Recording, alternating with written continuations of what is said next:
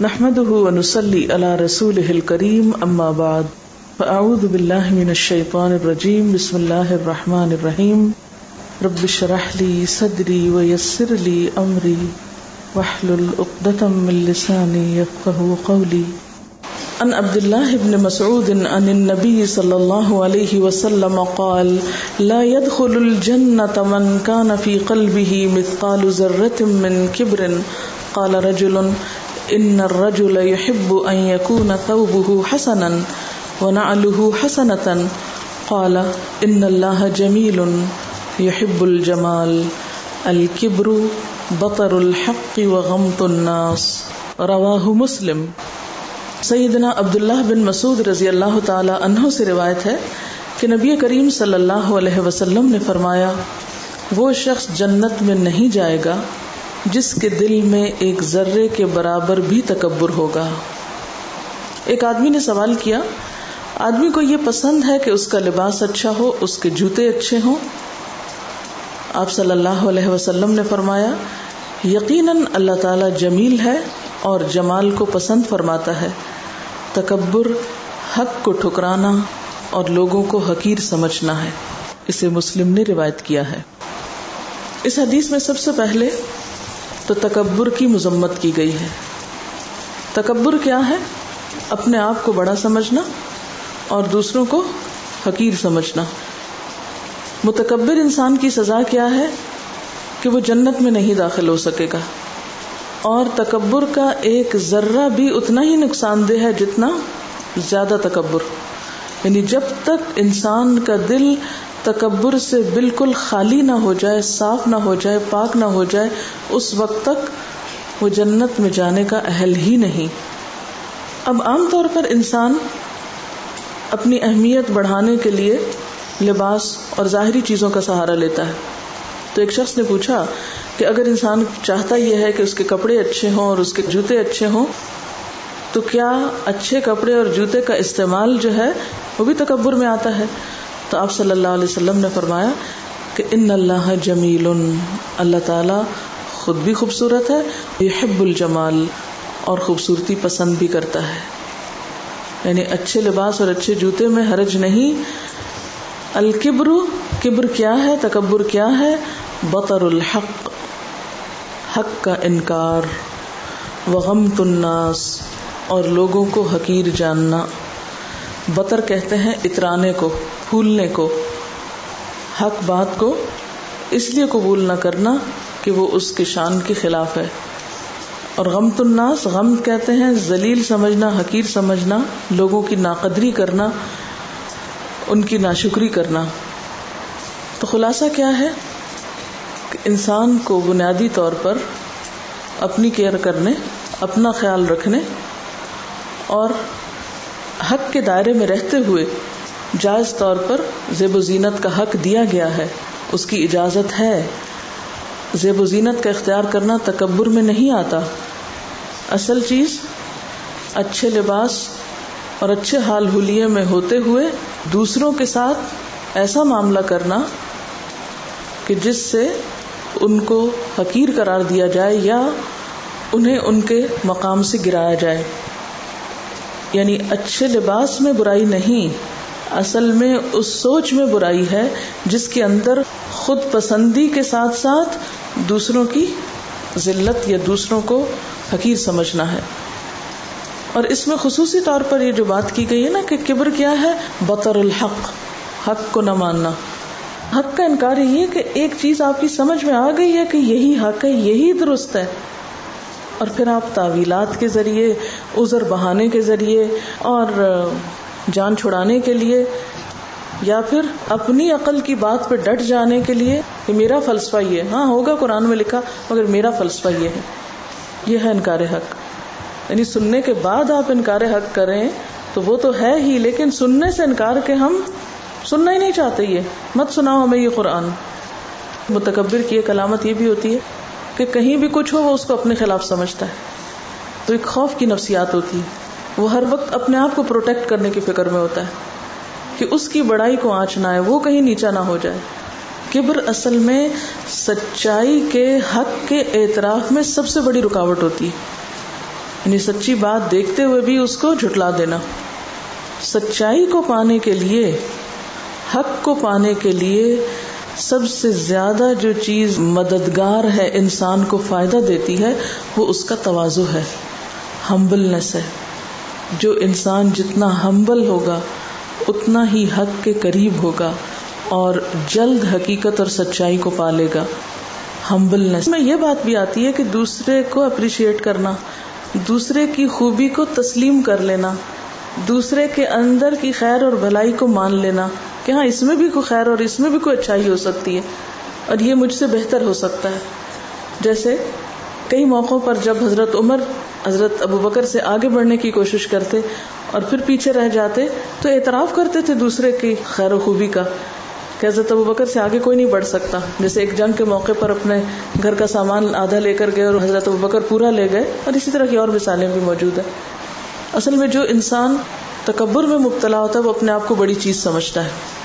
وہ اپنے آپ کو دوسروں سے بہتر سمجھتا ہے۔ اور جو انسان خود کو دوسروں سے بہتر سمجھے، تو پھر کبھی بھی وہ دوسرے کی بات کو ایکسپٹ نہیں کر سکتا۔ کبھی بھی وہ اپنی ذات سے باہر کسی حقیقت کا، حق کا، سچائی کا اعتراف نہیں کر سکتا۔ اس کو لیتا نہیں، کیونکہ وہ اپنے آپ کو بہت بڑی چیز سمجھتا ہے۔ وہ اپنے علاوہ کسی اور میں خیر اور بھلائی دیکھتا ہی نہیں۔ کیوں؟ کیونکہ اس کے خیال میں حق کو ماننے سے وہ دوسروں کی نگاہوں میں چھوٹا ہو جائے گا۔ اگر وہ اپنے سے باہر کسی سچائی کو مان لیتا ہے، تو یہ کیا ہے اس کے نزدیک؟ اپنے آپ کو چھوٹا کرنا۔ عموماً کیا خیال ہوتا ہے لوگوں کا؟ کہ اگر میں کسی دوسرے کی بات مان لوں گا تو کیا ہو جائے گا؟ ہوں میں چھوٹا پڑ جاؤں گا۔ میں ہر حال میں دوسروں سے بڑا ہی نظر آنا چاہتا ہوں۔ دوسرے میری بات مانے، مجھے کسی کی نہیں ماننی۔ لیکن جو شخص توازو اختیار کرتا ہے، جب حق اس کے سامنے آتا ہے، تو اس کو نہ تو پہچاننے میں کوئی مشکل پیش آتی، اور نہ ہی اسے قبول کرنے میں، اور نہ ہی اس کے آگے جھکنے میں۔ کیونکہ وہ نہ تو خود پسندی میں مبتلا ہے، اور نہ ہی اپنے آپ کو بہت بڑا علامہ سمجھتا ہے، یا بہت بڑا عقل مند سمجھتا ہے۔ عقل مندی کی اصل پہچان پھر کیا ہے؟ کہ انسان سچائی کا پہچاننے والا ہو۔ سچائی کو پانے والا اور سچائی کو پھر قبول کرنے والا ہو۔ کیونکہ کبر انسان کو سچائی سے روک دیتا ہے اور یہی چیز انسان کو اپنے رب کی نگاہوں میں مجرم بنا دیتی۔ ایسا شخص پھر اللہ تعالی کا ناپسندیدہ انسان بن جاتا ہے اور پھر اللہ کی رحمت سے محروم ہو جاتا ہے۔ حق کا انکار کرنے والے کبھی بھی اللہ کی رحمت کو نہیں پا سکتے، وہ اللہ کی رحمت سے محروم ہو جاتے ہیں۔ بطر الحق عموماً دنیاوی نعمتوں کی زیادتی کی وجہ سے ہوتا ہے۔ جب آپ کو مثلاً ذہانت دوسروں سے زیادہ ملی ہو، عقل دوسروں کی نسبت زیادہ ہو آپ کے اندر، حسن دوسروں کی نسبت زیادہ ہو، مال دوسروں کی نسبت زیادہ ہو یعنی کوئی بھی خوبی یا کوالٹی یا نعمت جب آپ کے اندر دوسروں کے مقابلے میں زیادہ ہو جاتی ہے، تو عموماً یہ ایک بہت بڑا سبب بن جاتی ہے انسان کے حق کے قبول کرنے کے راستے میں۔ یعنی انسان کو جب کوئی سچی بات بتائے یا اس کی غلطی بتائے تو کہ میں نہ مانوں، میں نہیں مان سکتا، مجھے نہیں ماننا، مجھے نہیں قبول کرنا۔ کبھی انسان زبان سے کہتا ہے، کبھی انسان رویے سے ظاہر کرتا ہے، اپنے پوسچر سے ظاہر کرتا ہے، اپنے اسٹائل سے، اپنے انداز سے، اشاروں سے، لب و لہجے سے۔ یعنی مختلف طریقوں سے انکار ہوتا ہے۔ بطر الحق ضروری نہیں کہ صرف زبان سے ہو۔ انسان کے انداز سے بھی حق کا جھٹلانا سمجھ میں آتا ہے۔ یعنی کندھے اچکانا، سر جھٹکنا، پرواہ نہ کرنا، بغیر سمجھے، بغیر جانے دوسرے کی بات کا انکار کر دینا، سننے سے بھی انکار کر دینا، جاننے کی کوشش ہی نہ کرنا، اس کی ضرورت ہی محسوس نہ کرنا، اور دوسری طرف غم الناس یعنی اس کا ایک سبب غم الناس بھی ہوتا ہے کہ خود کو بڑا سمجھنا تو دوسروں کو حقیر سمجھنا۔ اور غم الناس میں بھی لوگوں کو حقیر سمجھنے والے ان کی عام طور پر صفات کیا ہوتی ہیں؟ اولا للناس۔ لوگوں سے منہ موڑ کے بات کرتے ہیں، منہ پھیر کے۔ جس کا قرآن میں منع کیا گیا کہ لوگوں سے منہ پھیر کے بات نہ کرو۔ تو غم تو ناس کا شکار لوگ کیا کرتے ہیں؟ انہیں شرافت سے سامنے دیکھ کے بات نہیں کرتے۔ بات کسی سے کریں گے اور منہ دوسری طرف کیا ہوگا؟ یہ کیا انداز ہے؟ اس انداز کو کیا کہیں گے؟ غم تو ناس اور ان کے رویے سے کیسے جھلکتا ہے؟ اولا تم شف مرحا۔ چال میں خاص قسم کی اکڑ۔ ان اللہ لا يحب كل مختال فخور۔ اللہ کو کوئی بھی خود پسند اور فخر جتانے والا شخص پسند نہیں آتا۔ کیونکہ قرآن میں آتا ہے انك لن تخرق الارض ولن تبلغ الجبال طولا۔ اکڑ کر چلنے سے نہ تو انسان زمین کو پھاڑ سکتا ہے اور نہ ہی پہاڑ جتنا اونچا ہو سکتا ہے۔ بلکہ پہاڑ کے مقابلے میں تو انسان بہت چھوٹا لگتا ہے۔ الگ پھر بھی اس کا کچھ وجود نظر آتا ہے۔ لیکن پہاڑ کے قریب کبھی آپ نے مری ہلس پہ سفر کیا تو وہ نیچے نظر آنے والے انسان بالکل چھوٹے چھوٹے نظر آتے ہیں۔ تو اس وقت انسان کو سمجھ آتا ہے کہ قرآن نے پہاڑ کے مقابلے کی بات کیوں کی؟ ولن تب لغل جبال طولا۔ پہاڑ کے مقابلے میں تو اور بھی چھوٹے لگتے ہو۔ تو اکڑنے کا کیا فائدہ؟ اسی طرح غم الناس لہجے کے ذریعے بھی ہوتا ہے۔ یعنی بات کرتے وقت دوسروں کے ساتھ اسٹائل سے بات کرنا کہ دوسروں کو کوئی چیز ہی نہ سمجھنا، کوئی اہمیت ہی نہ دینا۔ رسول اللہ صلی اللہ علیہ وسلم نے فرمایا، آدمی تکبر کا اظہار کرتا رہتا ہے یعنی اپنی چال سے، اپنی بات سے، اپنے اسٹائل سے، اپنے لہجے سے، اپنے باتوں سے، رویے سے، حق کے انکار سے۔ یہاں تک کہ اسے سرکش لوگوں میں لکھ دیا جاتا ہے۔ یعنی اللہ تعالیٰ اسے مہلت دیتا رہتا ہے، اب اصلاح کر لے، اب کر لے، اب کر لے۔ لیکن جب انسان اصلاح نہیں کرتا تو اسے سرکش لوگوں کی لسٹ میں لکھ لیا جاتا ہے۔ پھر اس کو وہی سزا دی جاتی ہے جو سرکش لوگوں کو دی جائے گی۔ ایک اور حدیث میں آتا ہے، حضرت عمر ممبر پر تشریف لایا اور فرمایا لوگوں توازو اور فروتنی اختیار کرو آجزی اختیار کرو۔ میں نے رسول اللہ صلی اللہ علیہ وسلم کو یہ فرماتے ہوئے سنا ہے کہ جو شخص اللہ تعالیٰ کی رضامندی حاصل کرنے کے لیے توازو سے کام لے، اللہ تعالیٰ اس کے مرتبے کو بڑا کر دیتا ہے۔ صحابہ کرام کے لباس اور ان کی زندگی کا ظاہری رہن سہن کو بہت عالی شان نہ تھا۔ لیکن آج بھی ان کی جو عزت ہے اور جو ان کا مقام ہے اور جو عظمت ہے، وہ کسی سے چھپی ہوئی نہیں۔ ہر شخص اپنے آپ کو خوب پہچانتا ہے نا۔ یہ چیز ہم کسی سے نہیں پوچھ سکتے کہ آپ بتائیے میرے اندر تکبر ہے کہ نہیں۔ ہم میں سے ہر شخص اپنا حساب خود لے سکتا ہے۔ ایسا شخص اپنے آپ کو اپنی نگاہ میں بہت چھوٹا سمجھتا ہے اور لوگوں کی نگاہ میں وہ بزرگ و برتر ہو جاتا ہے۔ اور جو شخص تکبر کرتا ہے، اللہ تعالیٰ اس کو پست کر دیتا ہے۔ پھر وہ لوگوں کی نگاہ میں حقیر اور ذلیل ہو جاتا ہے اور اپنی نگاہ میں وہ اپنے آپ کو بڑا خیال کرتا ہے۔ مختال کہتے ہی ایسے شخص کو نا، جو اپنے خیالوں میں بہت بڑا ہو، حقیقت میں بڑا نہ ہو۔ خود کو بڑی چیز سمجھتا اور لوگوں کی نگاہ میں انتہائی ذلیل ہو۔ کوئی مقام نہ ہو اس کا۔ یہاں تک کہ پھر وہ لوگوں کی نگاہ میں کتے اور سور سے بھی بدتر ہو جاتا ہے۔ یعنی بعض متکبرین کا حال تو یہ ہوتا ہے کہ لوگ ان کو ایک کتے کے برابر بھی درجہ نہیں دیتے۔ اچھا یہ جو بات ہو رہی تھی نا کہ انداز سے کس طرح تکبر جھلکتا ہے، تو چال کے علاوہ لباس پہننے کا انداز اور خصوصاً لباس کو فخر کی وجہ سے لٹکانا۔ حضرت ابو حرارا سے روایت ہے کہ رسول اللہ صلی اللہ علیہ وسلم نے فرمایا، قیامت والے دن اللہ تعالیٰ اس شخص کی طرف دیکھے گا بھی نہیں۔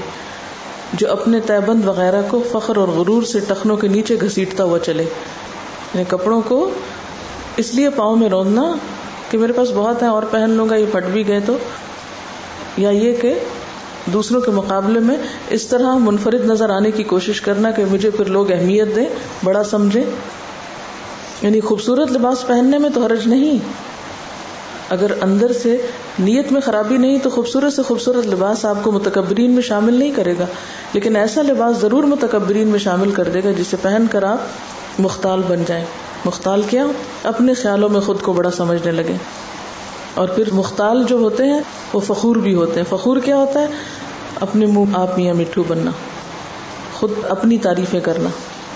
اپنی بڑائی کے افسانے اور کہانیاں بیان کرنا۔ حضرت ابو حرارہ سے روایت ہے، رسول اللہ صلی اللہ علیہ وسلم نے فرمایا، اللہ تعالیٰ فرماتا ہے، عزت میرا پہناوا ہے، بڑائی میری چادر ہے، جو بھی ان میں سے کوئی ایک چیز بھی مجھ سے کھینچے گا، میں اس کو عذاب دوں گا۔ اور انجام کے اعتبار سے حضرت ابو سعید خدری کی روایت ہے، رسول اللہ صلی اللہ علیہ وسلم نے فرمایا، جنت اور دوزخ نے باہم جھگڑا کیا۔ دوزخ نے کہا، میرے اندر بڑے بڑے سرکش اور متکبر لوگ ہوں گے۔ یعنی اس نے بڑا فخر ظاہر کیا کہ میرے اندر بڑے بڑے لوگ ہوں گے۔ جنت نے کہا، میرے اندر کمزور اور مسکین قسم کے لوگ ہوں گے۔ تو اللہ تعالیٰ نے ان کے درمیان فیصلہ فرمایا کہ، اے جنت، تو میری رحمت ہے۔ میں تیرے ذریعے سے جس پر چاہوں گا رحم کروں گا، اور اے دوزخ، تو میرا عذاب ہے۔ میں تیرے ذریعے سے جسے چاہوں گا عذاب دوں گا، اور تم دونوں کے بھرنے کی ذمہ داری مجھ پر ہے۔ یعنی جس کو جس میں چاہوں گا ڈالوں گا۔ تو حدیث کیا ہے؟ کہ ان اللہ جمیل یحب الجمال الکبر بطر الحق و غمت الناس اچھا جو حق کا اعتراف ہے، یہ کس طرح ہوتا ہے؟ اس کی مثال حضرت عمر رضی اللہ تعالی عنہ میں بارہا نظر آتی۔ ایک دفعہ ایک شخص کہتا ہے، عمر، اللہ سے ڈرو۔ تو عمر اپنا گال زمین پر رکھ دیتے ہیں۔ حالانکہ ان سے زیادہ سخت مزاج کوئی نہیں تھا۔ بہادر کوئی نہیں تھا۔ یعنی ایک شخص ہے نا جس کے اندر کوئی کوالٹی کوئی گٹس ہے ہی نہیں۔ وہ مسکین بنا ہوا ہے تو اس کی مجبوری ہے۔ کچھ ہے ہی نہیں تو وہ مسکین ہی ہے۔ لیکن ایک شخص جس کے اندر بہت زیادہ خوبیاں ہیں، جسمانی طاقت بھی ہے، روحانی طور پر بھی انتہائی مضبوط ہے۔ اس کی بات سنی جاتی، مانی جاتی اتارٹی بھی ہے، سب کچھ ہے۔ اور پھر اعتراف حق، جب حضرت عمر نے عورتوں کے مہر کی مقدار کم کی تھی اور ایک بھرے مجمے میں ایک عورت نے کہا تھا کہ عمر اللہ نے جب عورتوں کو حق دیا تو تم کون ہوتے ان سے یہ حق لینے والے؟ تو حضرت عمر نے بھی بھرے مجمے میں اعتراف کیا تھا کہ اختہ عمر و اصابت امرا عمر نے خطا کی اور اس عورت نے درست بات کی۔ سب کے سامنے اعتراف۔ حضرت عمر کے تو خود ایمان لانے کا واقعہ سب سے بڑا اعتراف حق کا واقعہ ہے کہ وہ غصے میں بھرے ہوئے گھر سے نکلے ہیں، زہر میں بجھی ہوئی تلوار لے کر کہ آج میں کام ختم کر دوں گا۔ لیکن جب انہیں بتایا جاتا ہے کہ دیکھو، اپنے گھر کی خبر لو، قرآن کی آیت سنتے ہیں تو دل پگھل جاتا ہے، قبول کر لیتے ہیں، اپنا ارادہ چھوڑ دیتے ہیں۔ حالانکہ ایک شخص جو غصے کی حالت میں تلوار اٹھائے ہوئے ہو، پھر وہ تلوار واپس کیسے جائے؟ اور اس کو انا کا مسئلہ نہ بنائے۔ اسی لیے ابو جہل کے حق میں آپ صلی اللہ علیہ وسلم کی دعا قبول نہیں ہوئی، عمر کے حق میں ہو گئی۔ کیونکہ ابو جہل نے مرتے وقت بھی کیا کہا تھا؟ اس گردن کو نیچے سے کاٹنا، تاکہ جب رکھی جائے تو پتہ چلے سردار کی گردن ہے۔ موت سر پہ کھڑی ہے۔ جان نکلنے کا وقت ہے۔ تکبر نہیں گیا۔ گردن کٹا دی لیکن جھکی نہیں۔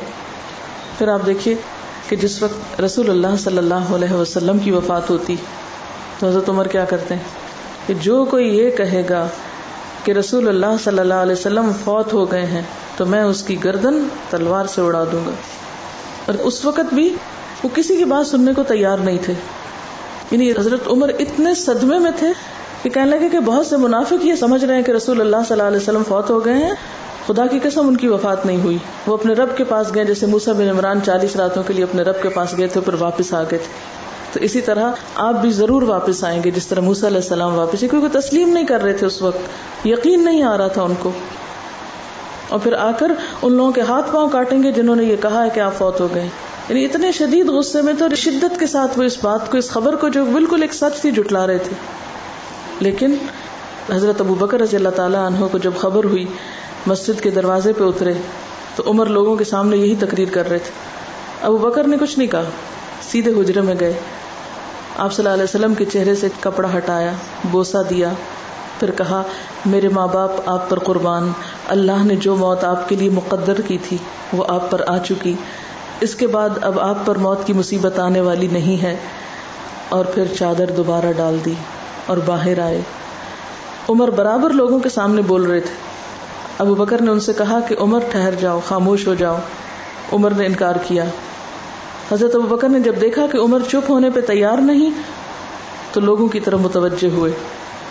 جب لوگوں نے حضرت ابو بکر کی آواز سنی، تو عمر کو چھوڑ دیا اور ان کی بات سننے کے لیے متوجہ ہو گئے۔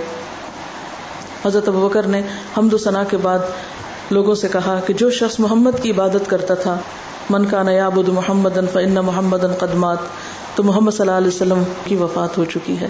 اور جو شخص اللہ کی عبادت کرتا تھا، تو اللہ زندہ ہے، وہ کبھی مرنے والا نہیں ہے۔ اور پھر یہ آیت پڑی وہ ماں محمد اللہ رسول، قد خلط من قبل رسول اف امات او قتل قلب تم اعلیٰ آقابکم ومن قلب على عقبيه فلن يضر الله شيئا وسيجزي الله الشاكرين۔ اور محمد بس ایک رسول ہیں۔ ان سے پہلے بہت سے رسول گزر چکے۔ پھر کیا اگر وہ مر جائیں یا قتل کر دیے جائیں، تو تم لوگ الٹے پاؤں پھر جاؤ گے؟ اور جو آدمی پھر جائے، وہ اللہ کا کچھ نہیں بگاڑے گا اور اللہ شکر گزاروں کو بدلا دے گا۔ راوی کہتے ہیں کہ جب ابو بکر نے یہ آیت پڑھی تو ایسا محسوس ہوا جیسے لوگ یہ جانتے ہی نہ تھے کہ قرآن میں یہ آیت بھی ہے۔ اب ابو بکر سے اس آیت کو سن کر لوگوں نے اس کو اخذ کر لیا۔ اس کے بعد یہ آیت تمام لوگوں کی زبان پر تھی۔ راوی کہتے ہیں کہ عمر نے کہا کہ خدا کی قسم، جب میں نے ابو بکر کو یہ آیت پڑھتے ہوئے سنا تو میں دہشت زدہ ہو گیا۔ یہاں تک کہ میں زمین پر گر پڑا۔ میرے دونوں پاؤں میرا بوجھ نہ اٹھا سکے اور میں نے جان لیا کہ رسول اللہ صلی اللہ علیہ وسلم کی وفات ہو چکی ہے۔ اب یہ وہی عمر ہے جو پہلے کسی بات کو سن نہیں رہے، مان نہیں رہے۔ کیونکہ لوگ اپنی طرف سے سمجھا رہے ہیں نا۔ لیکن جب ایک آیت سنی تو زمین پہ گر پڑتے ہیں۔ یہ ہے اعتراف حق۔ حق ہے نا یہ؟ قرآن حق ہے۔ قرآن کی بات سن کر زمین پہ گر پڑتے ہیں۔ اس سے پہلے ابو بکر کچھ اور بات کہہ رہے تھے، لیکن وہ ابو بکر کے الفاظ تھے۔ جو ہی قرآن کے الفاظ آئے، وہی جھک گئے۔ تو اس سے اصحاب کرام کی ایک اور بڑی صفت سامنے آتی ہے کہ وہ حق کو کس طرح قبول کرنے والے تھے، کس طرح لینے والے تھے۔ پھر وہ یہ نہیں سوچتے تھے کہ میں نے پورے مجمے کے سامنے ابھی کیا تقریر کی تھی۔ اور قسمیں کھا کے کیا بات کہی تھی اور کس طرح میں نے دلائل سے بات کی تھی، نہ پھر انہیں اپنی قسم کی بات اور نہ کسی دلیل اور کسی بھی چیز کی کوئی پرواہ نہیں۔ پھر ایسا اعتراف حق ہے کہ واقعی صرف زبانی طور پر نہیں، دل سے نہیں، اپنے پورے وجود کے ساتھ اس کے آگے جھک جاتے ہیں۔ یہی سچ ہے۔ اسی طرح ایک بدو آیا اور وہ دعا مانگ رہا تھا طواف کرتے ہوئے کہ اللہ مجھے تو قلیل لوگوں میں سے کر دے، تھوڑے لوگوں میں سے کر دے۔ تو حضرت عمر کو سمجھ میں نہیں آئی بات، تو انہوں نے کہا کہ یہ تم کیا کہہ رہے ہو؟ اس نے کہا کہ قرآن میں آتا ہے، وہ قلیل میں نے بادی شکر کہ میرے بندوں میں بہت تھوڑے ہیں جو شکر گزار ہوں. تو اس پر حضرت عمر نے کہا کہ ہاں تم ٹھیک کہہ رہے تھے، اور پھر کہا کہ ایک عام شخص عمر سے زیادہ جانتا ہے یعنی ایک بدو کا علم یا ایک بدو کی سمجھ عمر سے زیادہ ہے۔ یہ اعتراف خلیفہ امیر المومنین کا کوئی معمولی اعتراف نہیں ہے۔ صحابہ کرام کے درمیان بہت سارے امور پر اختلاف ہوا۔ لیکن جب دلیل سامنے آئی، اپنا موقف فوراً واپس لے لیا کہ ہاں ٹھیک ہے، یہ صحیح ہے۔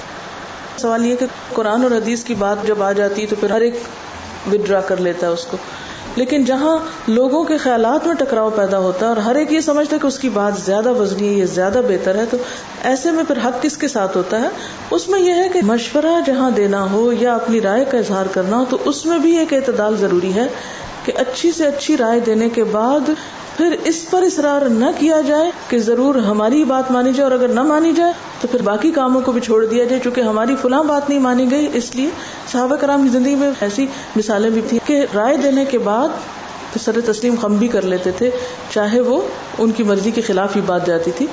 تو اس میں یہ ہے کہ اختلاف کا ہونا، اپنی رائے کا پیش کرنا، اس میں کوئی قباحت نہیں۔ لیکن اپنی رائے منوانے پر اصرار کرنا اور اسی کو ہی بہتر رائے سمجھنا یہ درست نہیں۔ اور دوسری طرف اگر کسی اور کو وہ رائے بہتر معلوم ہو رہی ہے اور صرف اس لیے نہ لینا کہ چونکہ یہ فلاں کی رائے ہے، تو پھر وہ دوسرے شخص کی غلطی ہے۔ اگر کسی بھی چیز میں ایک نظریہ یا ایک سوچ زیادہ بہتر ہے، تو انسان اتحاد کی خاطر اختلاف ختم کرنے کے لیے اپنی سوچ کو ودرا کر سکتا ہے۔ تو اس میں بھی آپ دیکھیں گے کہ جو سچ ہوتا ہے یا درست بات ہوتی ہے، وہ وقت کے ساتھ ساتھ خود ہی ثابت ہو جاتی۔ بعض اوقات ہم ایک اچھا مشورہ دیتے ہیں یا ایک اچھی بات کرتے ہیں، لیکن ہر مختلف بات یا ایک اچھی بات ضروری نہیں کہ لوگ پہچانتے بھی ہوں یا اس کو قبول بھی کر لیں۔ ہو سکتا ہے کہ ابتدا میں وہ غیر مانوس ہو اور قبولیت میں لوگوں کو مشکل ہو۔ لیکن ایک وقت آتا ہے کہ لوگ خود اپنی غلطی کا اعتراف کر لیتے ہیں اور آپ کی بات درست ثابت ہوتی ہے اور اس کو پھر وہ زیادہ بہتر طور پر ایکسپٹ کرتے ہیں۔ تو اس کے لیے پھر آپ کو انتظار اور صبر کی پالیسی اختیار کرنا پڑتی ہے۔ جیسے نبی صلی اللہ علیہ وسلم کی بات سے بڑھ کر سچی بات کس کی تھی؟ لیکن اہل مکہ نے آپ کے ساتھ کیا سلوک کیا؟ انکار تو ایک طرف، ہر طرح کی مخالفت۔ لیکن کیا ایک وقت ایسا نہیں آیا تھا کہ انہی لوگوں نے اپنی غلطی کو تسلیم کر لیا اور آپ کی بات پریویل کر گئی، لیکن اس کے لیے تیئیس سال کا انتظار کرنا پڑا ہاں؟ یعنی یہ جو صبر اور برداشت ہے، یہ سب سے زیادہ اہم ہے۔ اپنی بات کی نگیشن برداشت کر لینا، اختلاف برداشت کر لینا، دوسرے کی تنقید برداشت کر لینا یہی وہ کوالٹیز ہیں اور یہی وہ چیزیں ہیں جو مقصد کے حصول میں مددگار ہوتی ہیں۔ اگر مقصد سامنے ہوتا ہے تو یہ سب چیزیں اتنی چھوٹی ہوتی ہیں اور ان کو کرنا اتنا آسان ہو جاتا ہے، لیکن اگر مقصد سامنے سے ہٹ جائے اوجل ہو جائے، تو پھر یہ ساری چیزیں بہت بڑی ہو کر ہمیں نظر آنے لگتی اسی طرح تکبر میں یہ چیز بھی آتی ہے کہ اپنے آپ کو انڈسپینسیبل سمجھنا۔ کہ میں نہ ہوگا تو کوئی کام ہو ہی نہیں سکتا۔ سب کچھ میرے ہی دم سے ہے۔ یہ جو دعا ہے، یہ بھی بہت مفید ہے۔ اللہ مجلنی فی عینی صغیرہ و فی آئین الناس کبیرہ۔ اللہ مجھے میری نگاہ میں چھوٹا کر دے اور لوگوں کی نگاہ میں بڑا کر دے۔ خود کو چھوٹا سمجھنے میں پھر انسان ہمیشہ بہتر ہونے کے لیے کوشش کرتا ہے۔ اور جو خود کو بہتر سمجھ لیتا ہے، پھر وہ بہتری کے لیے کوشش بھی نہیں کرتا کہ میں تو آلریڈی بہتر ہوں۔ آخری چیز جس پر بات ختم کرنا چاہوں گی وہ یہ ہے کہ ہم سب سوچیں اپنے اپنے بارے میں۔ کہ میں خود کو کتنے لوگوں سے چھوٹا اور کتنوں سے بڑا سمجھتی ہوں۔ کتنوں سے کم اور کتنوں سے بہتر سمجھتی ہوں خود کو۔ ٹھیک ہے؟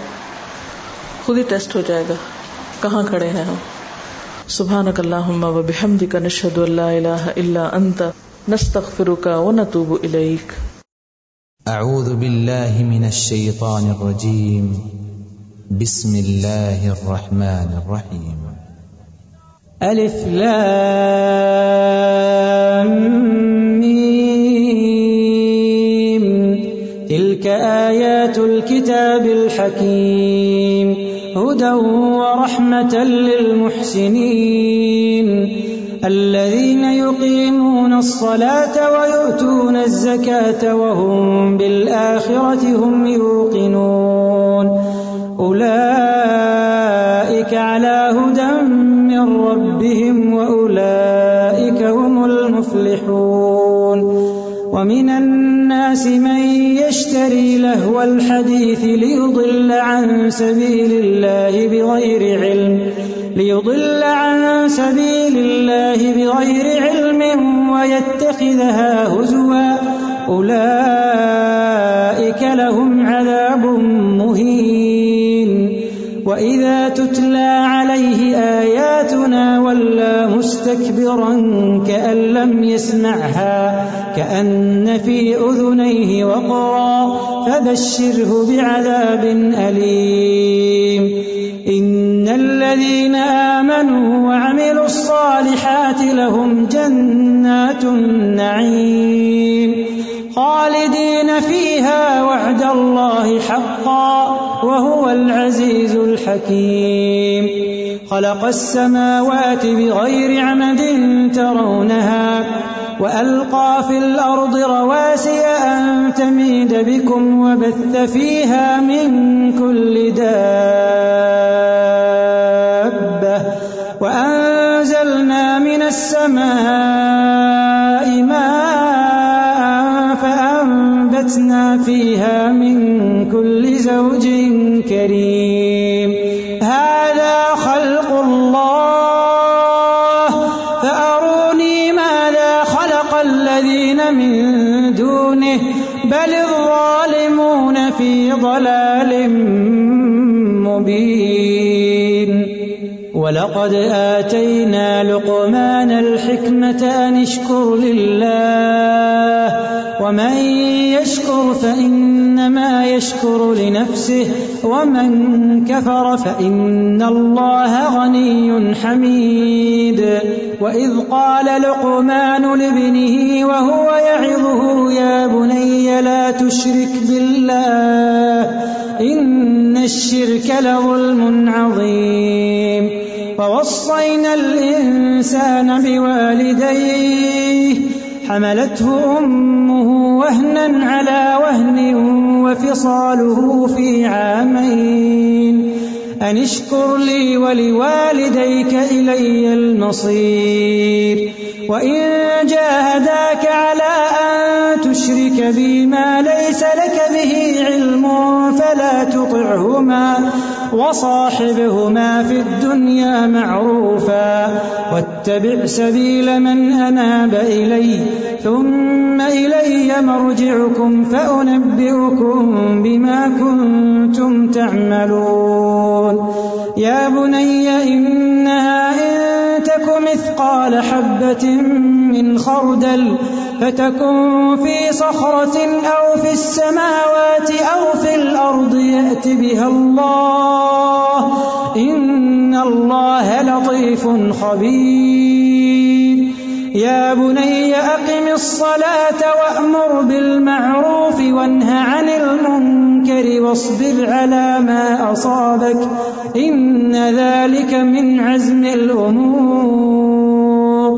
ولا تصعر خدك للناس ولا تمش في الأرض مرحا. إن الله لا يحب كل مختال فخور. وقصد في مشيك واغضب من صوتك. إن أنكر الأصوات لصوت الحمير